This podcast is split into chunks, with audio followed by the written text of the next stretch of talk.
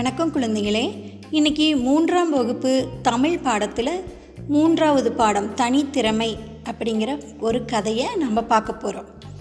காட்டில் ஒரு ராஜா இருந்தாரா. காட்டுக்கு ராஜானாவே சிங்கம் தான் இல்லையா?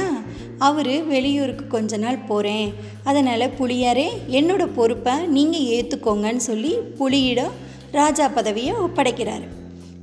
சிங்கக்குட்டிக்கு படை தளபதி பொறுப்பை கொடுக்குறாரு புலி. சிங்கக்குட்டியும் சந்தோஷமாக அதை ஏற்றுக்குச்சு. அப்புறம் ஆந்தைக்கு இரவு காவலர் பதவியை கொடுக்குறாரு புலி. இரவு காவலர் பதவி ஏன் ஆந்தைக்கு கொடுத்தாங்க? ஆந்தைக்கு இரவில் கண்ணு தெரியும் இல்லையா, அதனால் கொடுத்தாங்க. அடுத்தது கழுதையை பார்த்துட்டு உமக்கு என்ன பதவி கொடுக்கலான்னு யோசிக்கிறாரு புலி.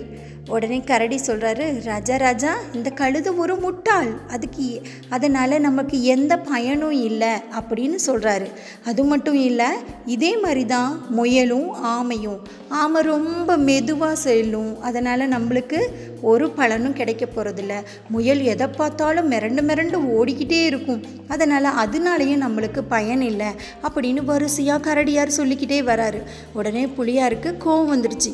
கரடியாரே கொஞ்சம் வாய மூடுங்க, ஆமை பொறுமையாக இருந்து காரியத்தை சாதிக்கும், அதனால் ஆமைக்கு சமையல் வேலையை கொடுக்கலாம். முயல் வேகமாக ஓடுறதுனால அதுக்கு தேவையான பொருட்களை சேகரிக்கும் பதவியை நான் கொடுக்குறேன்.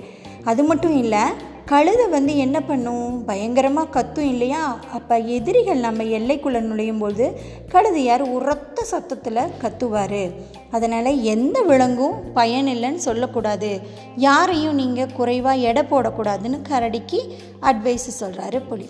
கரடியும் ஆமாம் அரசே, நீங்கள் சொல்கிறது சரிதான் அப்படின்னு ஒத்துக்கிறாரு. குட்டீஸ், இதுலேருந்து நீங்கள் என்ன கற்றுக்குறீங்க? யாரும் முட்டாளனோ சோம்பேறினோ நாம் ஒதுக்கி வைக்கக்கூடாது.